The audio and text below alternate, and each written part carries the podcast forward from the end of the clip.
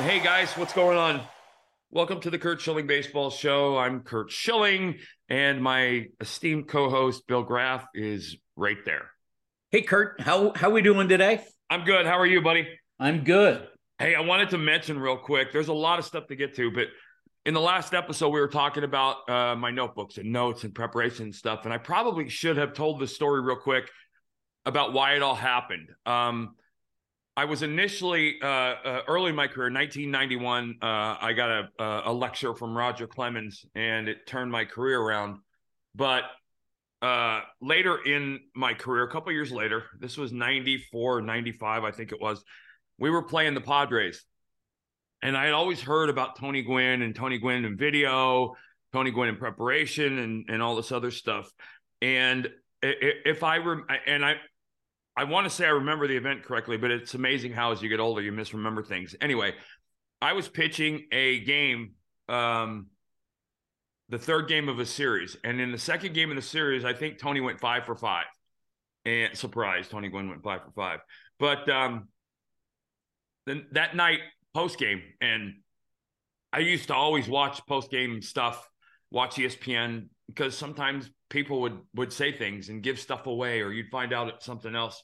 But uh, after the game, he was on, uh, or he he gave an interview with the newspaper, and the next day in the paper, basically the quote was, um, you know, uh, well, you know, I've studied this guy. I knew what he was going to throw when he was going to throw it, so I was ready.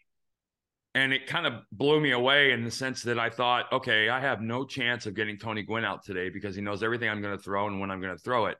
Um, and he said, you know, I use video. I know what pitchers like to do and what counts and what, you know, what they like to throw when and all this other stuff. And I thought to myself, wow, that's that's pretty novel concept. You, nothing other than just watching video. And that's where I started to get onto the video. And then I, you know, Maddux was the same way from everything I heard. Um, and that led to my dive into Bill James and sabermetrics in the mid 90s, long before I think sabermetrics were ever a thing. So I, I definitely wanted to tell that story because there's so, so many great stories about Tony. Um, but uh, anyway, we are going to talk about unfortunately injuries uh, off the top here. Uh, and when you predicted, yeah, yeah, uh, I, I, told you guys that we're betting before the season to take the under on Jacob deGrom and 20 starts. And uh, for the second time in three starts, he left the game early. Uh, giving up no runs. Um, on Saturday, he left because of forearm tightness. Tightness landed him on the 15 day DL. The fifth time in his career that he's left a game between the third and fourth inning with no runs allowed. Uh, and Sunday with the media, he said, I want to be out there. DeGrom said, speaking to the media for the first time since the news, there's a little inflammation in there. So the goal is to get that knocked out here in the next few days and resume throwing. So staying optimistic about it. I um so the over under is 20 starts that I said he's at six now. This is what uh, uh, the second time he's come out in the third or fourth inning, or the third time he's come out in the third or fourth inning of the start, uh, dealing, throwing great. Um, so, I, and it makes I I don't I, I didn't do it when I was a player, and I, I hesitate to do it now, but I got to start questioning a guy uh, and the mental toughness side of things when now that we're at this. And I hate to do that because uh, I, I, from everything I know, the guy he's a great guy, he's a competitor and all that stuff. But um, inflammation doesn't pop up on a pitch. Uh, inflammation is also part of your everyday life from the time you're about 18 to the time you retire as a pitcher. Um, every, the, the, the act of throwing is so unnatural. And think about it like this if this is 12 o'clock and, and straight down is six o'clock, right? That 12, the closer your hand gets and arm gets to 12 o'clock, the more physical uh, damage you're doing to your shoulder and your arm. Uh, and I say damage because it's at a microfiber level, but this is bad. This is not natural. Nothing about the joints and pinched and pinched and all the things that go with that. Now you add to the fact that you're moving at in thousands of degrees a second in that motion. So if you think about 12 o'clock, it's why it's, and, and I'll give you a little hint or a tip. It's why uh, guys that you see that throw down under sidearm closer to six o'clock, You never see them have reconstructive surgery. You never see softball pitchers have reconstructive surgery because your arm at six o'clock is in a natural position. You, you'll never see a, a, softball pitcher, unless there's a physical defect to begin with, usually have surgery. You know, I, I can't remember the last time I've ever heard of one. Um, but the closer you get from six o'clock to, or, you know, that's three o'clock, that's 12 o'clock. This is bad. That's why also you'll see guys that throw straight over the top. They don't throw like this. That's how I threw. I threw over the top. But when you when you think about this, what happens is some guys do this, but most guys, when you're throwing over the top, your head comes to the left. So your arm stays at 12 o'clock, but there's distance between the two. And this is a more if if you if I even it out, look, you know, I'm down closer to three o'clock. Guy, and, and so uh and he is a he is an up top guy. But the fact of the matter is there's inflammation and there's discomfort almost always. Um, and, and to you know, and, and that's why I say to I when I talk to young pitchers, one of the things I I ask them to get religion about is their shoulder and their biological makeup of the joint. So you can understand when you're hurt, where you're hurt, why you're hurt. Um, but this has not been in one place for Jacob, right? This has been all over. And uh, I got to start wondering if, and I played with guys who, listen, they, if they weren't 100%, they were hurt in their minds. They didn't pitch because something felt off. Uh, and if I think if I probably would have made about 100 starts in the big leagues in my career if, I if I didn't pitch every time something fell off. Um, and nowadays, what are they paying him this year, guys? What Bill? What, what's his salary again this year? Something like 35 million. Uh, between 35 and 37. Okay. So he's making almost 40 million a year. So you can imagine the club is going to have their foot, they're going to have their hand on the parking brake and their foot on the regular brake, and they're going to jam on both the second he says anything. And, you know, maybe that's justified. But the fact of the matter is, at some point, you got to pitch through it if it's not an injury. And I, I don't remember him this being an injury is something that requires surgery to fix. Because here's the problem he has something in, in, in, if if he's correct he has something causing inflammation in his delivery that something doesn't go away with rest. It's either part of his mechanics part of his body part of something. So resting that doesn't fix it. It just makes the inflammation go away until he throws again. And and and you know we talked earlier uh, in my in the shows this is way back bill we were talking about levels of effort. You can't replicate the game level of effort required until you're in a game, whether it be uh, uh, bullpen, sides, whatever, playing catch. You're not going to get back to a game level effort until you're in a game. And when he gets back in a game, you'll probably see this happen again if it's something significant. Or he's going to come out with discomfort again, and then we're going to have to really question if if if if he's just extremely overcautious or if he's grinding through horrible pain. I would tell you he's throwing 100, so I don't think he's grinding through an injury at all. Because the first thing you'll notice with an injury is a significant a drop, either significant immediate or over the course of an inning uh, or an at bat uh, of velocity.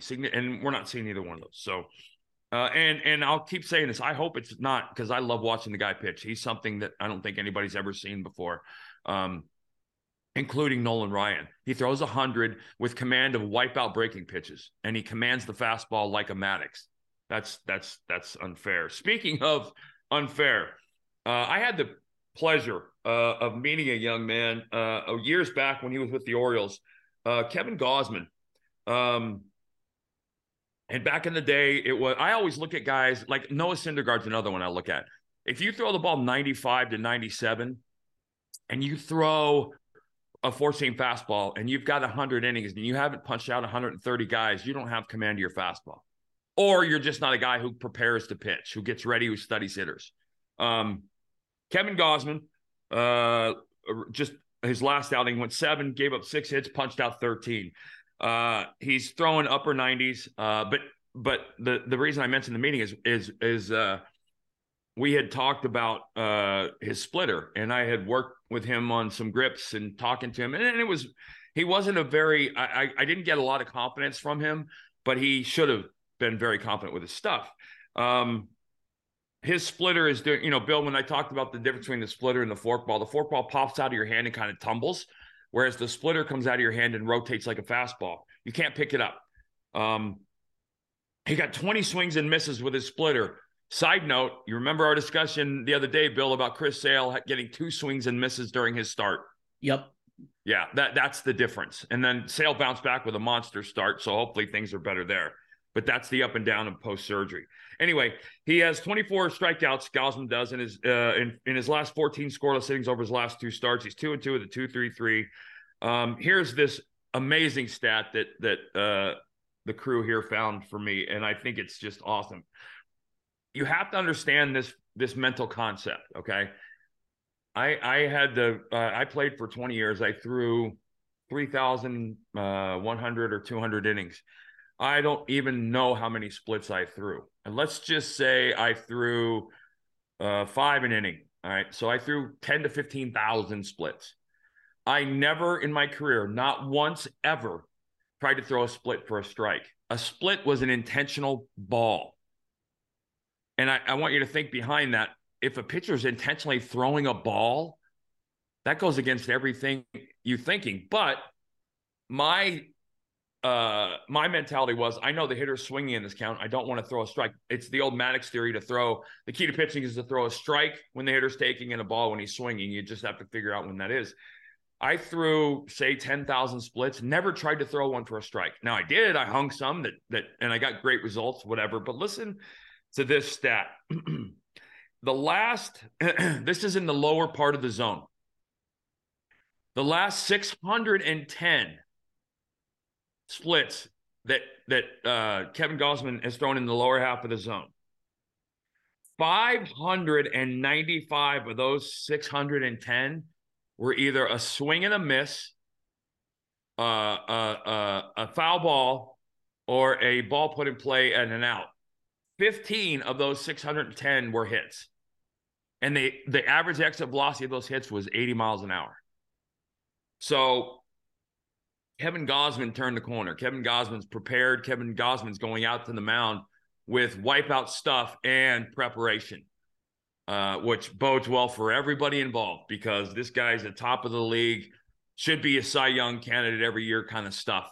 And I just thought that those uh, those stats were absolutely amazing, and it kind of leads into the next conversation. And Bill, we talked about this uh, off air briefly last time. Um, going back to the three thousand plus innings that I threw, I probably, um, let's just say, I threw forty five thousand pitches.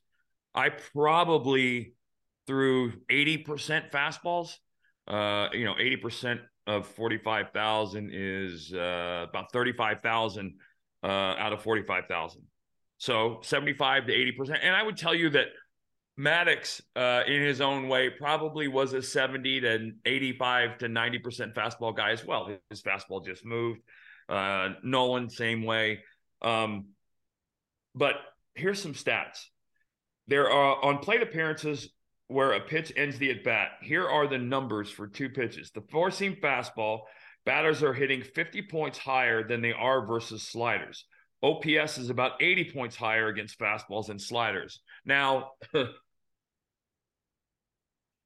uh, any right hand, and I'm talking about right handed hitters or, or, same hitters, left handed against pitchers.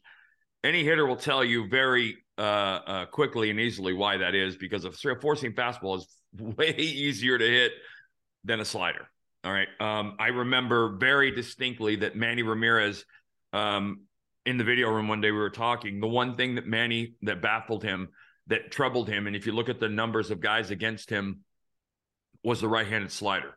He wanted to know if a guy had a, pow- a power slider. And by power, I mean you know it's the 86, 87 to 91 mile an hour slider.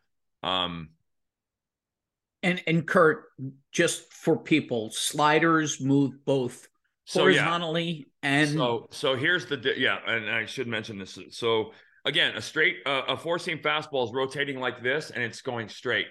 A slider is from a right hander again. A slider is coming out of the hand.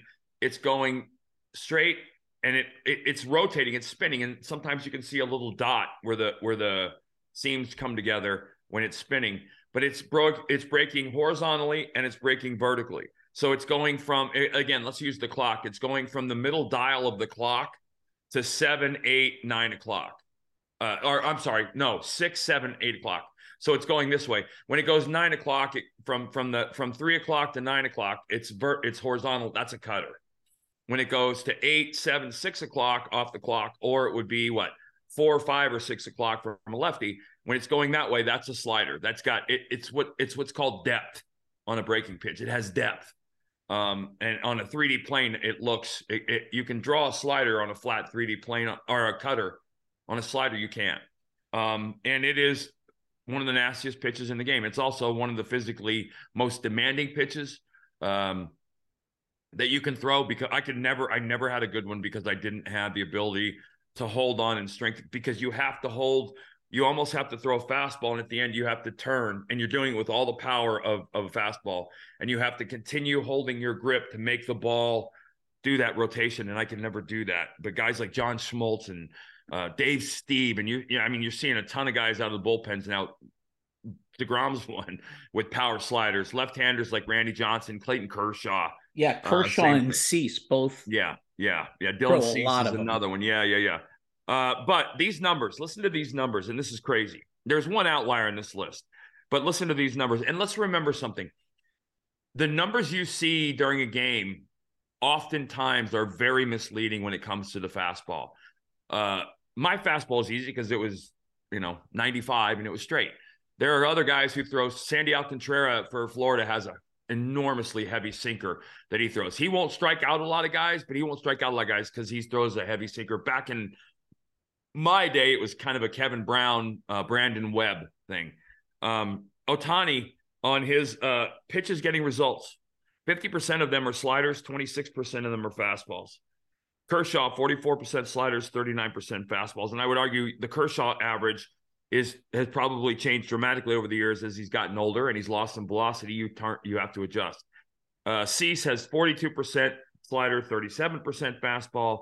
Jordan Romano, 67 to 33. Hunter Brown, 36 slider, 31 fastball, 30% curve. Um, all every other leading pitcher in the big leagues throws more fastballs than any other pitch. Now, I think a lot of times you'll see these all these unique weird names for pitches that really aren't unique and weird pitches. They're just different names for the same pitch.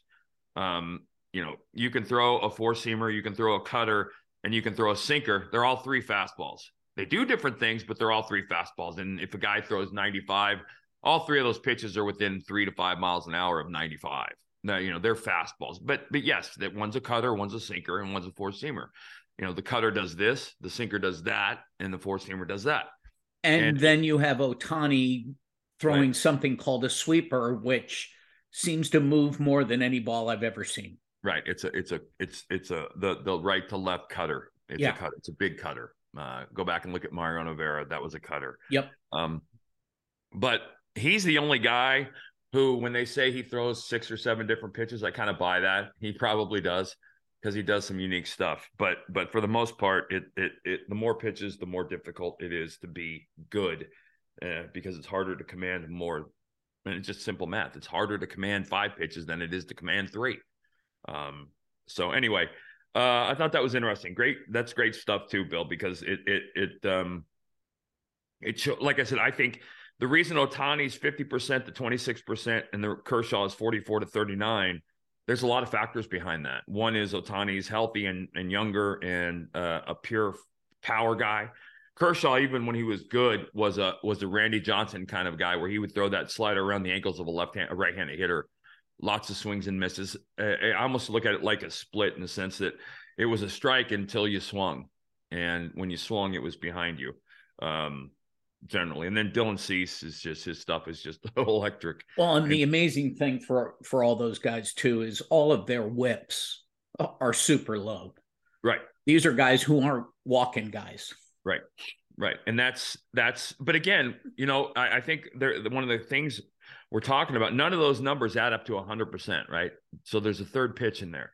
So 76% of Ohtani's at bats end in a fastball slider uh, seven, 83% of Kershaw's, 79 of Cease's, 90 of Romano's, um, which means they're pretty much sticking to the three pitch repertoire as they pitch because that that last 10 to 20% of of at bats ending in another pitch is generally going to be a changeup or something to that or a split or whatever. I would probably argue it's uh, the 24% missing on Ohtani is probably his split because that thing is is so filthy.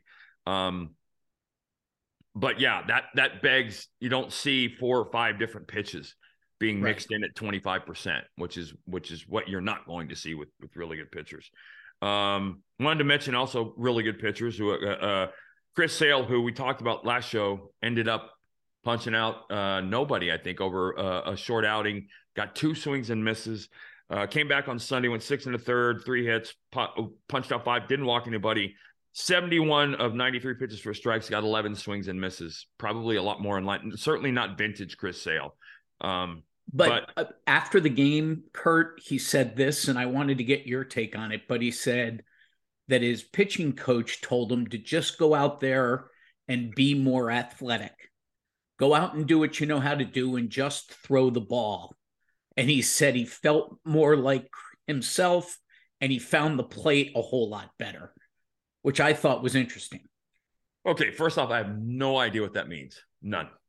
Um, but second off, that's a good pitching coach. You have to know your pitchers. You clearly that's a language that those two have talked about where athletic has a definition and a meaning to Chris that he identified with. And that's what a good pitching coach does. He it, there isn't one size fits all for any of this obviously. And as a pitching coach for the most part, you've got uh, 10 to 13 guys and every one of them is different. Every one of them learns different, every one of them feels different. Some of them need a pat on the ass, other some of them need chewing out, whatever uh, and some of them need to be talked to very specific ways. And a great coach understands that language, or a great coach speaks from a very fundamental, uh, uh, easy to understand language that everybody understands. And so he clearly he figured it out uh, for that start. But it's going to be interesting to watch. And like I said last time, you're gonna I think you'll see kind of a a, um, a Richter scale uh, effect as he go. He's coming back from surgery, and coming back from surgery is an up and down thing. Some days you feel great, other days you feel like poop. But but the, on the days you feel like poop, generally, if you're good enough to hang around, it'll show up. And and, and I remember Jim Palmer one time said, the great pitcher isn't the guy that goes out with his fastball, his curveball, and his slider. The great pitcher is the guy that goes out with just his fastball and is still in the game when his curveball and slider show up. And that's the same thing coming back from surgery. And I had it happen to me many, many times after surgery. You go out and you're throwing the ball 86 in the first inning, and it's like, oh my God, and then the second inning, all of a sudden, it's 95. And that's just the body. That's the way the body is and the way the body reacts. Speaking of guys, uh, physical, uh, this is a fascinating discussion um, because I've always had this question in the back of my head. Bryce Harper is going to start Tuesday for the Phillies. Bryce Harper had Tommy John surgery 160 days ago, less than six months ago. Okay. Uh, the Phillies are 15 to 14, 7 3 in their last 10. Now, there's a, there's a. Uh, I don't know if it's different, and it may be different now, but there, there's a process for Tommy John, and they generally say 12 to 18 months because of this reason. Uh, sometime in the six month window after Tommy John, uh, a pitcher, I'll use a pitcher as an example, uh, a pitcher will feel like he's 100% better than he did pre surgery. And so when you come off the surgery and you're rising physically and you're feeling better, you plateau and you think, oh my God, I'm ready. And then after that, there's a dive for literally everyone. You just go, and it's not that you hurt, it's just that you, it's your tissue, your collagen, whatever it is, is really actually not ready, but you got it back into shape. And then you, it's one of these things that goes like this, and then it eventually starts to rise up to where you're back. Um, and by the way, Tommy John is not what it used to be. Tommy John is now as routine as as going to the dentist, it seems like. And your ability to come back from it, barring catastrophic elbow problems, is really high. He's coming the, back. Yeah. Go ahead. No, go ahead. Well, the, the great thing for him is he's going to come back in DH. And he's been taking ground balls at first base. So theoretically, he won't have to use his outfield arm right for even another couple months. They're not so talking that, about putting him out there for a while. Right. Right. But the the the the the the problem is that there is no um outfield arm versus infield arm from an effort level. When you throw the ball in a game, you're throwing the ball 100%. The difference, though, is uh, he might if he's playing first base, which I'm I'm going to imagine he's going to be very good at because he's an incredible athlete. Um, he's he's going to be throwing a lot less. a lot less than a guy that's recovering from Tommy John as a pitcher. And maybe that's good because if you go through a little bit of a funk at first base and your arm doesn't feel great, it's, it's really not going to be that big of an impact, except maybe trying to turn a double play and you just don't have the life on the ball that you normally had, which is fine. Um, but I'm going to be curious. I don't know how Tommy John affects a hitter. And so that's the big question. I, I have always assumed based on uh, uh, and if you if you if you if you want to understand Tommy John, so your ulnar nerve runs through here. It's your funny bone. When you hit your funny bone, that's your ulnar nerve, right? There's a ligament uh, that goes across this, and and that that ulnar nerve sits in the uh, canal. So the pointy bone of your elbow, and then uh, the the elbow itself. There's a pointy bone here. Between those two is a canal where the ulnar nerve runs. There's a ligament that goes across there, probably more than one uh, that holds that in the canal. Now, what happens in Tommy John is that rips apart, comes off, tears from the bone, whatever, and your ulnar nerve has the ability and, and actually does, it's not held into the canal. So it, it it's free. So you have to go back and you have to uh, put it, create a new tendon. A lot of times, guys, they'll do it off, they'll graft off a, a, a knee or a, a, a, your hamstring or something, one of your big muscles to, to redo it. And, and obviously that takes long time to heal. Now you can imagine on a thrower, on a pitcher, this is every single thing you do. On a hitter, I'm not doing the things I'm doing pitching. Now you're rotating, but I don't know that I don't know that the stress level on the ulnar nerve is even close as a hitter than it is to a pitcher. Um, so that's going to be interesting, and that's a huge, huge bump for them. Hey, uh, before we get out of here, you, you, you we promised the Scott Rolen story two uh two shows ago. You got to yes. get there for me. Okay. So, uh, 1998, Scott Rolen uh, is um, coming off Rookie of the Year in 97. Uh, final series of the season. We're in Florida playing the Marlins.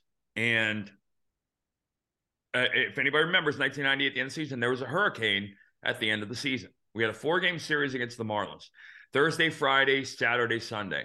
Uh, I was due to pitch I don't remember, but uh, uh, I was due to pitch one of the games, and I was at 293 strikeouts, trying to go for 300 for a second straight season. Scott was finishing up a phenomenal season. Anyway, uh, Thursday and Friday's games are canceled ahead of time because of this hurricane. And being me, I went to a local paintball shop and I spent like $3,000 and bought uh, 20 paintball guns. I bought probably what it felt like a million rounds of paintball ammunition, full camo for 20 guys, 10 or 10, 10 or 15 guys. Um, and I bought uh, a bunch of steaks and baked potatoes and all this other stuff. So the hurricane's coming. We're going to go and stay overnight at at the stadium. Now you remember where the Marlins used to play Joe Robbie was where the Dolphins played. So and it had these huge upper decks with covered seating that the Marlins never used. Anyway, so we go on Thursday night to the. We're going to stay over in the stadium because the one place that we know is not going to blow away is Joe Robbie Stadium. so we get the clubhouse guys and we tell the clubhouse guys we're going to do, and we have we we take a couple grills and barbecue grills. This is this is this is what rich children do. Um, so we're going to play paintball, split up into teams in Joe Robbie Stadium. We're going to play paintball. So uh, Paul Byrd uh, oh my God, I can't. Uh, I think Rico Brogna, myself, Rolen, uh, Kevin Sefcik, um, I think Mickey Morandini. I can't remember, but there was like 10 or 11 or 12 of us. Uh, so we're playing. Now, remember, uh, when the, the, hurricane's coming, so what the grounds crew has done is put uh, all 10 of the tractors that they own to work the field with, they've set them all on around the infield on the tarp. Okay. So our first game was uh, uh, capture the flag, and basically everybody hid behind a tractor, and one guy had to run to the mound and grab whatever was on the mound, and we all got to shoot the crap out of him. Uh, it was it was fun, obviously. And then we played kind of uh, uh, not tag, but like just you know seven on seven, and in the entire stadium. So we're playing, and uh, two things happened that night. The first thing was if it, so in the old Joe Robbie bullpen, to get to the bullpen, you had to go into the stands. There was a stairs down, a walk, stairs up into the bullpen. I'm pitching Saturday, and this is Thursday night. I walk down to the bullpen. It's pitch black inside some of the tunnels, and I forget the stairs are there, and I step off them, and I think I break my ankle. And all I can think of as I'm laying on the floor is, oh my God, how do I explain this? I broke my ankle playing paintball? Really? Uh, obviously didn't break it, but it was, I heard it. Anyway, fast forward. Paul Byrd and Scott Rolen are in the upper deck of Joe Robbie Stadium where all the covered seats are. Now, if you've ever seen that, there are no guardrails. Okay. Because nobody's up there. There's no guardrails. It's just the top of the stadium. And if you go over it, you fall to the field and you die. So apparently, Paul Byrd is hiding and he's he's been hunting Scott Rolen. And Paul Byrd jumps out, scares Rolen, shoots the crap out of him. Rolen falls and rolls over the edge of the upper deck of the stadium, holding on. Holding on. And if he doesn't hold on, he falls and dies. And ends up pulling himself up and recovering because Birdie obviously helped him. But when we heard the story, I think we decided we would no longer play that game. Um, and then we went to we we actually the last game we played was we had a referee grab uh five hundred dollars and put it in a, a sanitary sock and go hide it in one of the bathrooms in the stadium, and whoever found it got to keep it. And so we just shot the hell out of each other. The last part of the story is probably maybe one of the best parts. So we're shooting, and I bought. Uh, uh, I don't know if I'm dating myself. There was a show called The Partridge Family, uh, way back in the 70s, and they drove this bus around that was had pastel colored paint all over it. It was ugly as sin.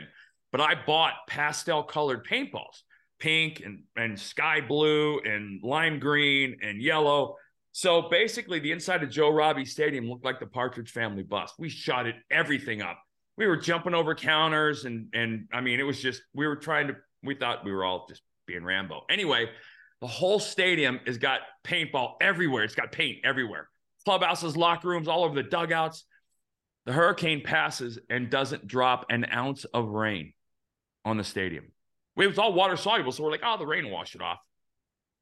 Not one ounce, not one ounce of rain. And when we showed up at the park on Saturday, it was people were like, wow, what happened? Like it was like a crime scene. What happened here? and and and I'll never forget Kevin Sefcik, who was with us walks up to me in the locker room and goes, Oh my God, dude, you guys are in so much trouble. And I'm like, You guys, you were right there with us, dude. Uh, another side note, we left Paul Byrd at the stadium. Paul went up into the ceiling to sleep on Thursday, late Thursday night at like four in the morning. We forgot he was there. We left the stadium. He was locked in the stadium all day Thursday uh, because there was no way for him to get out. So that was just one of the many off day escapades. And that was kind of my role in the team. I was the I was the uh, morale officer for days like that, and I took that very seriously. So that's the Scott Rolen almost died story, and wouldn't be going to the Hall of Fame if he had. So excellent, excellent. oh well, we're back Friday. We are back on Friday. Uh, Aaron Judge is, is having his shoulder reevaluated. We have no news as of taping here. We'll let you guys know. Uh, that's another guy that you got to start wondering um, what the deal is. Um, if there's a physical, deep physical problem, or if maybe he's just needs to be more healthy than most to be out there every day. I, I, I tend to, I don't tend to question everyday players because it's a different thing for them. So anyway, outkick.com, guys, outkick.com. You can find, excuse me, you can find the show on Spotify as well. Uh, I'm Curt Schilling. He's Bill Graff. Cal's back in the back somewhere. Say hi, Cal. Hey, guys. There's Cal. Cal does a lot of hard, all, all, the actual work on the show. Besides Bill, Cal does. I don't do any of it. I just show up and talk. So we will be back on Friday uh, with uh, a week's worth of baseball news. And you guys take care. Have a great week.